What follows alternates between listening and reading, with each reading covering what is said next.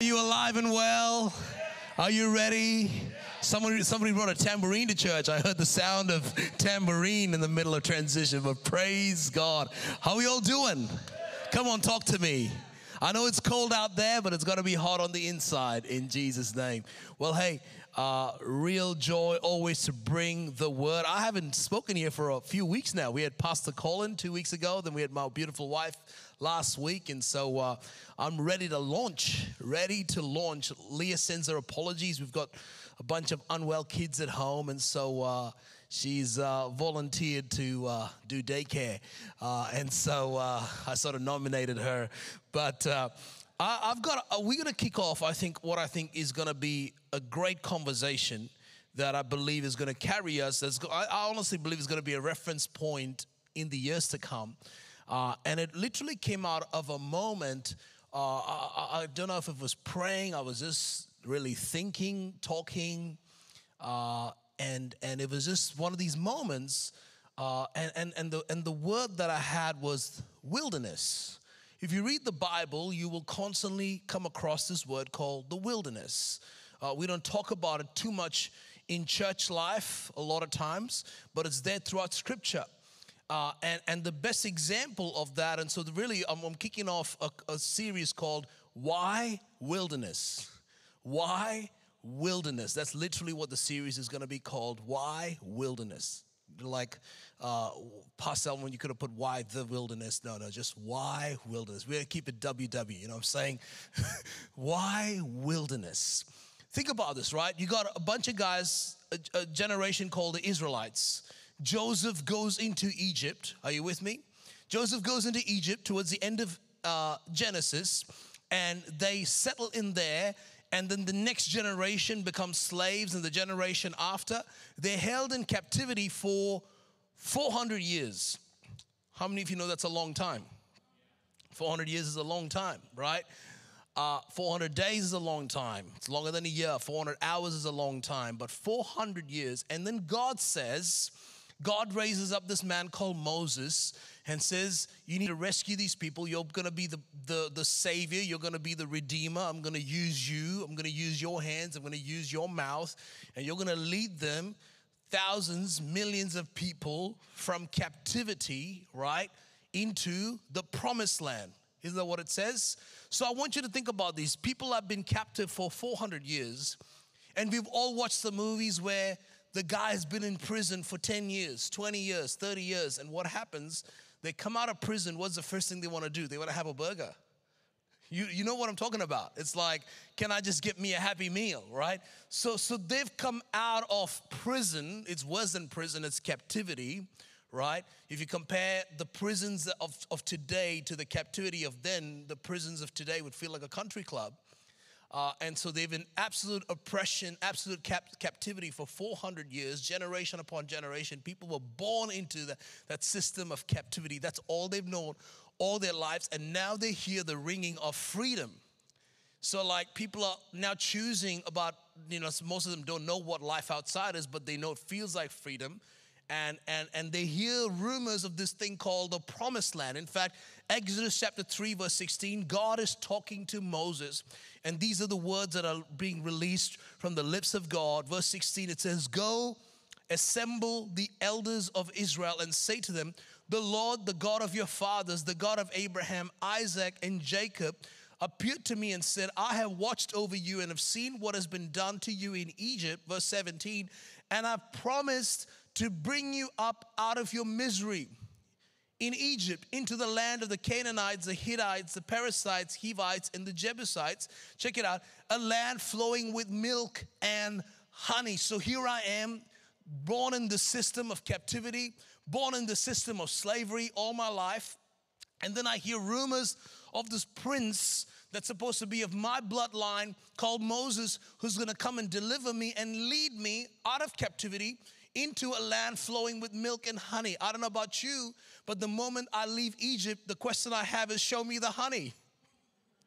And that's the title of this message Show me the honey. And so God promises, these are the words of God I'm gonna lead you to a land flowing with milk and honey. But guess what? When they came out, they saw no honey, they saw no milk, they saw a few miracles. It reminds me of some of our altar calls. I mean, all the time I'm here up here giving people the opportunity to receive Jesus. If you put your trust in Jesus, your life is going to be better. If you put your trust in God, everything's going to be awesome. If you put your trust in Jesus, things are going to be amazing. And you sign up, and then three months later, you're asking God, Where is the honey?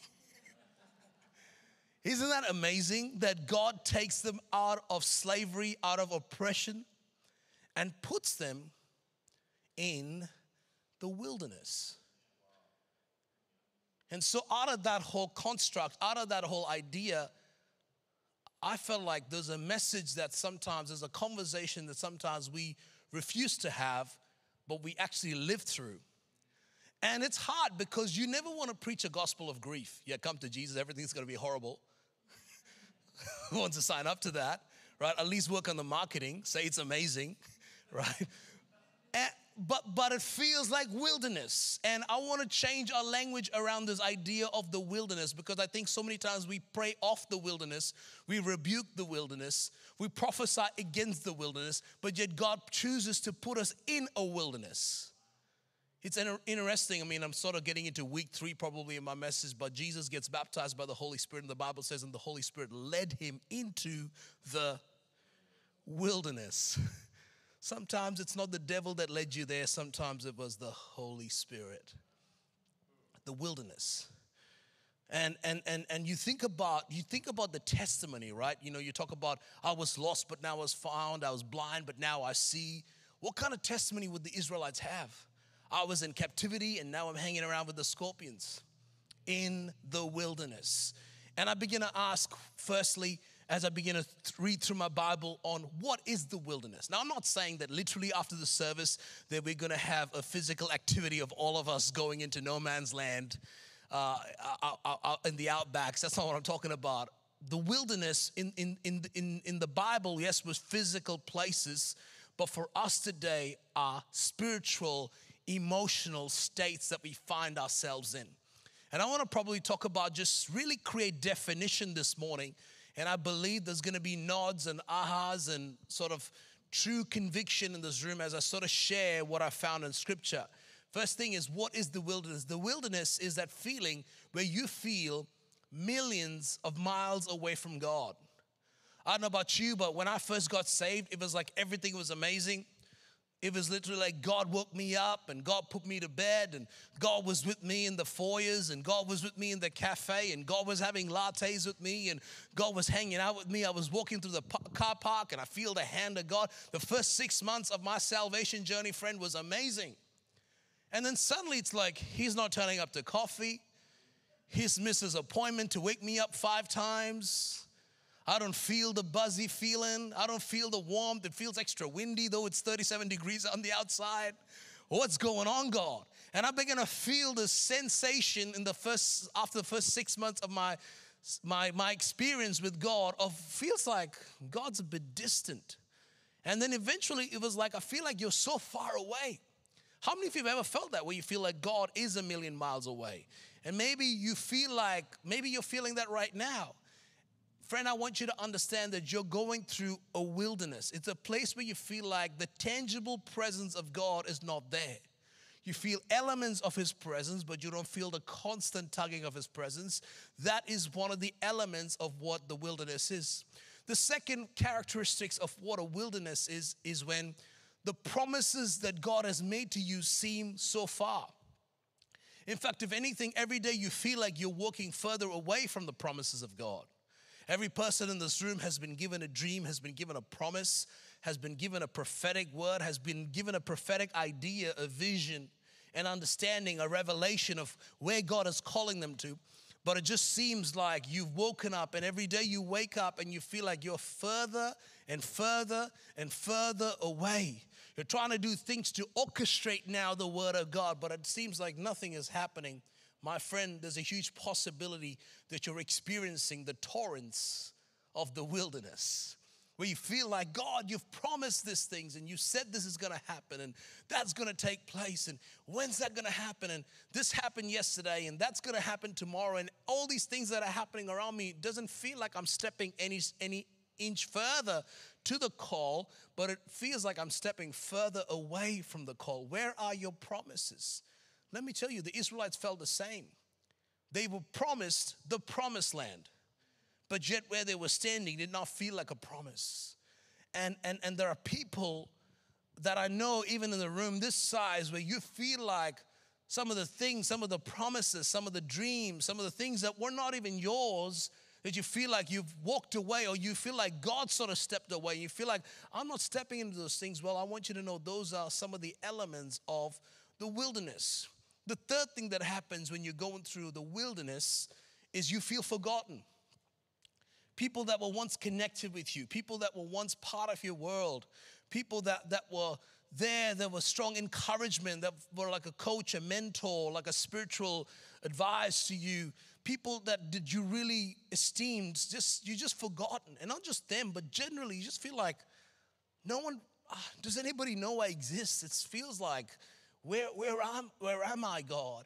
And, and if you're feeling any of these things where you feel like God is a million miles away, where you feel like the promises of God are further tomorrow than even it was today, and if you feel like you've been forgotten, there's a huge possibility that you're situated in a place that really does exist, that the scripture reminds us of this morning, called the wilderness. And so now that we've defined what is the wilderness, we got to ask the question why do I need to go through the wilderness? Why do I need to go through the wilderness? I love how the book of Deuteronomy, chapter 8, God is speaking to his children. He's speaking to the children of Israel, and he's saying these words. And I want to read this, but I want to give some commentary as I go. Deuteronomy chapter 8, verse 1, it says, Every commandment which I command you today, you must be careful to observe that you may live and multiply and go in and possess the land of which the Lord swore to your fathers. And you shall remember that the Lord your God led you all the way these 40 years in the wilderness. I want to stop there for a moment, friend. I want to encourage you this morning. If you feel like you are in the wilderness, what I love about this text is it says that God still led you. That even if you feel like you're in a wilderness season, you're still being led by God. You know, you can have all the wealth in the world, all the riches, all the friendships, all the contacts, all the platforms, all the prominence that you think in, that satisfies in this life. But if you don't have the presence of God, there's none of that that you really need. But even in your wilderness season, I want to speak encouragement to you that He's led you. He's led you there. God led you all the way. And check out what it says these 40 years in the wilderness. 40 years. If you actually study the book of Exodus, you will actually read that God's heart was to take them through the wilderness only for a year. Side note, you cannot reduce your wilderness season but you can overstay your time.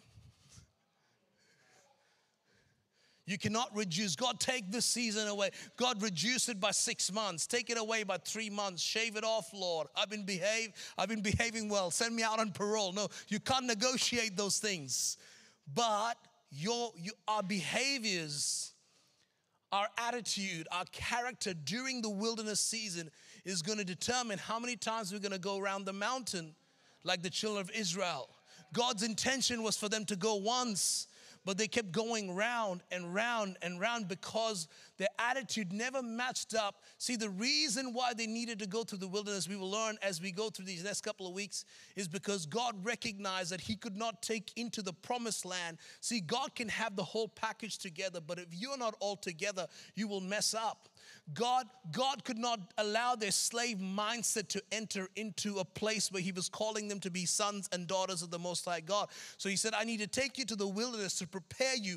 I need to take you to the wilderness to develop character in you. I need to take you into the wilderness to teach you what it's to become a nation, what it's to become a royal priesthood, what it's to become a son, what it's to become a daughter, what it's to live by faith, what it's to see the waters move, what it is to see manna from heaven. I need to take you through a season of that to make you productive into the promised land. But so many times with God, we say, God, I signed up, but I, what I signed up for is not what I'm getting. But you got to understand that there are seasons of wilderness that we must go through to produce the character that is required for the promise ahead of the wilderness. And so we read that these 40 years, God puts them in the wilderness, so they, they extended it, and it says, to humble you, verse 2, and test you, to know what was in your heart, whether you would keep his commandments or not. 40 years in the wilderness. Verse 3 humbled you. So let's stick, stick to verse 2 to humble you and to test you. Actually, let's even read verse 3. It says, So he humbled you. Who's that God?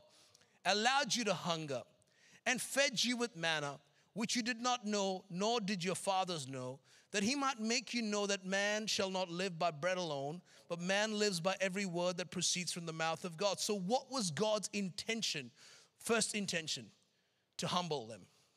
If you're going through a wilderness season in your life, it's for God to humble us. It's for God to humble you. Now, this word humility gets a bad spin. Sort of like, oh, humble down. It's like telling a child, oh, attitude there, watch that attitude. You got to understand in the kingdom, the word humility and the word to be humble is actually quite an attractive word. What does James teach us? James chapter 4 teaches us that God gives grace to the humble. So let's talk about grace. What is grace? Grace is God's unmerited favor. Grace is divine access to the things that you don't deserve. Grace is the blessings of God. Grace is the mercy of God. So God has grace for us. That's definition number one. The second definition for grace is God's empowerment. So, for what you need in life, God needs to empower you. So, what God recognized was for them to access what God has for them in the promised land, they need a new kind of grace. God was saying, You have a level of grace when you're in Egypt. But this kind of grace is not the kind of grace you need when you're about to enter the promised land. I need to produce in you new grace. I need to produce in you new empowerment. I need to produce in you new kairos, new giftings, new callings. And the way God produces new grace within us is through an education called humility. And how He allows us to be humble is by putting us in the wilderness. Are you tracking with me?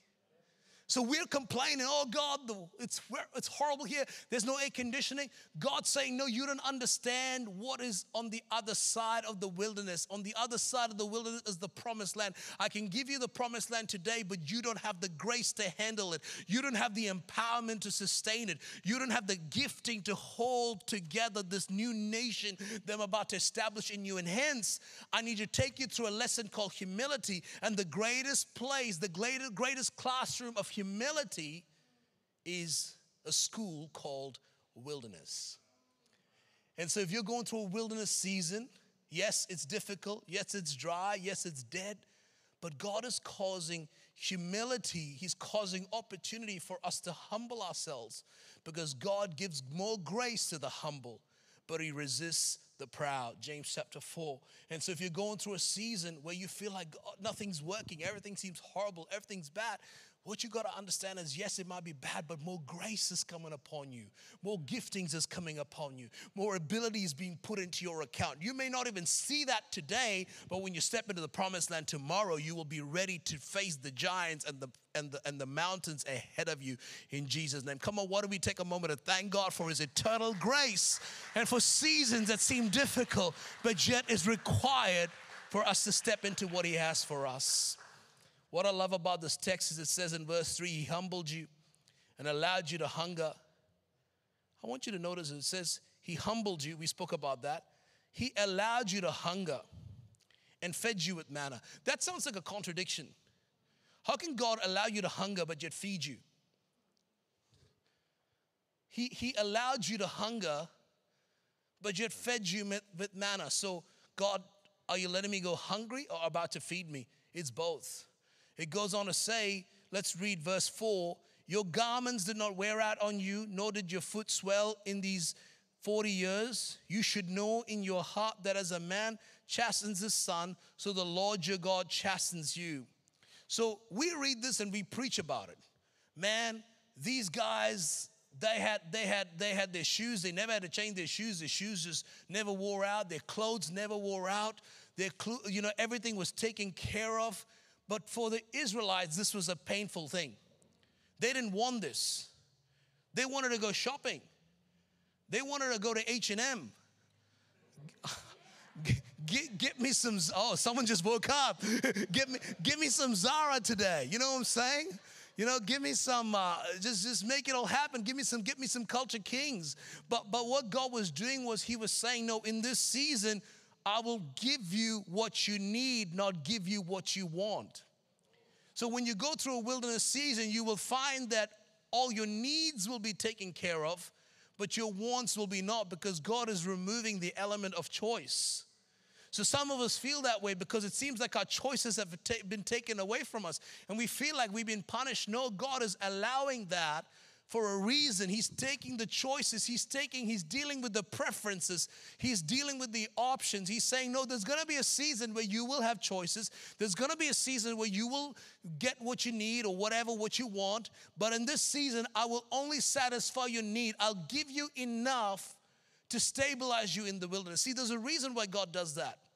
The reason why God even does not, God is so good that He does not give you everything you need in your wilderness season because He does not want you to make a home in the wilderness. See, so many times we're in a wilderness season, we say, God, just give me that little bit, that little bit of my want. And God says, No, I cannot. I refuse to because you're not destined to die in the wilderness.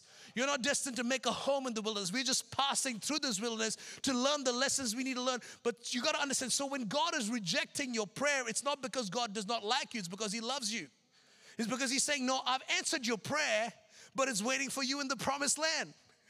See, some of you like, God, when are you going to answer that prayer? God's saying, I've already answered it. It's just in another place. And you're on your way to that place. But right now, I'm dealing with your character. Right now, I'm dealing with your humility. Right now, I'm dealing with your pride. Right now, I'm dealing with your anger. I'm dealing with your arrogance. I'm dealing with all these things. So that when you enter into that, you will have the maturity to handle what is ahead of you. This is good preaching. It's preaching to me right now. I'm preaching myself happy right now. But you got to understand this, church, that the things that you've been praying for, and you're like, God, you don't love me. No, He loves you. That's sort of why He's caused the delay. And it's coming, but let's not be so focused on that. Let's be focused on what He's trying to teach us this morning. He says, Your garments did not wear out, your foot did not swell these 40 years. And, and, and I love what it says that God was doing this to reveal what was in their hearts. See, it's, it's, not, it's not pleasure that reveals what is within us, it's pressure that reveals what is within. And God will allow situations like the wilderness to come our way for the pressures of life, for the torments of, of situations, to press within us, to reveal what needs to be revealed so that it can manifest. And in the right environment, He can bring deliverance, He can bring healing, He can bring strength, He can deal with it. And, and it's a powerful thing that begins to happen. And we got to understand this because in verse 5 it says, You should know in your heart that as a man disciplines his son, so the Lord your God disciplines you. You know, we've got three girls now. One is seven and a half, the other is three, and the last one is one. And the way we discipline each of them is very different. So we're having this thing where, I mean, our, our, first, our first child, she's really polite, so she didn't express anything but it's all written on our face because now when we're going out, we don't tie her shoelaces anymore. We don't dress her up anymore. We don't, and, and, and, but the other kids are getting our attention. Hey, you got to put that on, put this on. And every now and then I see a look from Elise that says, I feel like the others are getting preferential treatment. See, some of you feel that way about God because you're like, God, I feel like you're taking care of their needs and you're tying their shoelaces and putting on their wristbands and you're buying them this t shirt and they get to sleep in while I need to wake up at six in the morning and dress me up and put on my clothes and go to school. And I feel like I'm on this regimental schedule. See, you got to understand that our, our, our, our seven year old is on a different development scheme, is on a different maturity pathway. And so if you feel like a lot of times like things are harder for you, it's actually a compliment because God thinks you're mature enough to handle it. Because what you got to understand is at the end of the day, when Elise is getting into, into, into the vehicle to go to school, we still observe her. It might just be a glance, but she doesn't know. But we, we make sure she's wearing the right socks and she's wearing the right shoes and she's wearing the. But what we're trying to do in her, we're trying to produce in her leadership instincts. We're trying to produce in her individual, individuality. We're trying to develop in her decision making skills. And, and, and, and the biggest dis, disfavor we can do to her is treat her like she's two when she's actually seven. And some of you are praying to God and you're praying hard and you're praying in tongues and you're speaking in unknown languages and in multiple different languages. But you're saying, God, treat me like a two year old when God is saying, No, you're not a two year old anymore.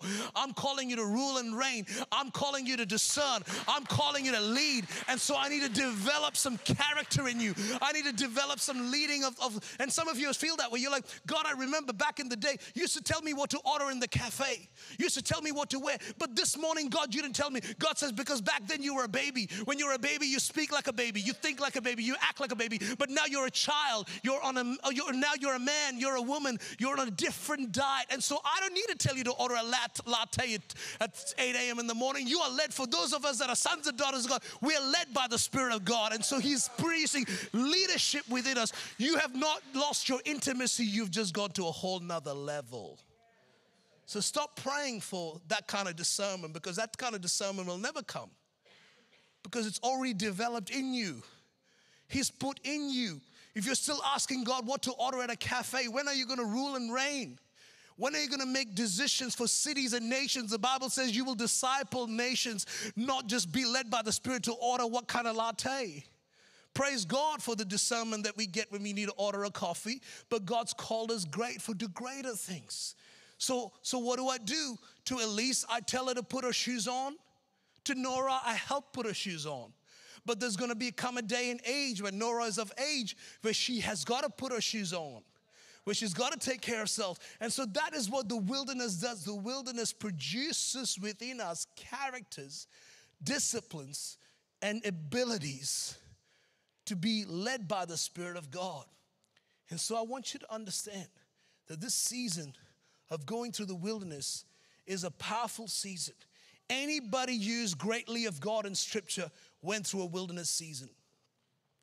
Joseph, Moses, David, Jesus, anybody you see in the Bible went through a wilderness season. People that never through, went through a wilderness season ended up doing not so good. Adam, Samson, Saul, Solomon. Dad had wilderness seasons, Solomon never did.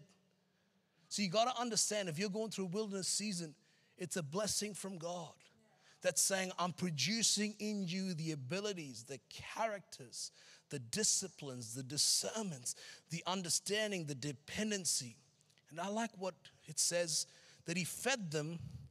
I made you let's, let's, let's look at verse 3 again. He humbled you, allowed you to hunger. Actually, no, verse, uh, yeah, actually, verse, yeah, verse 3, and fed you with manna. He allowed you to hunger and fed you with manna. When you go through a wilderness, God will starve what needs to be starved. God will remove what needs to be removed.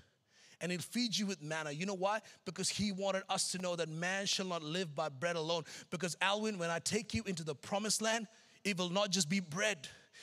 It'll be croissants, it'll be pastries, it'll be pastas galore, it'll be pizza heaven. But you will know because you went through the wilderness that man cannot live by pastas and pizzas and croissants alone, but by the word of God. God, I need a word. I need a word. I need a vision. I need a revelation from you, God. Thank you for all the things that's come in the promised land. But God, I remember what you saved me from. I remember the season of lack. I remember the season of nothingness. I remember when I could not feel your presence, but it was in that season you developed in me the finesse, the character, the understanding to discern to discern through all the privileges and the preferences of life because I need to hear a word from God because that's the word that's going to carry you through every season in your life.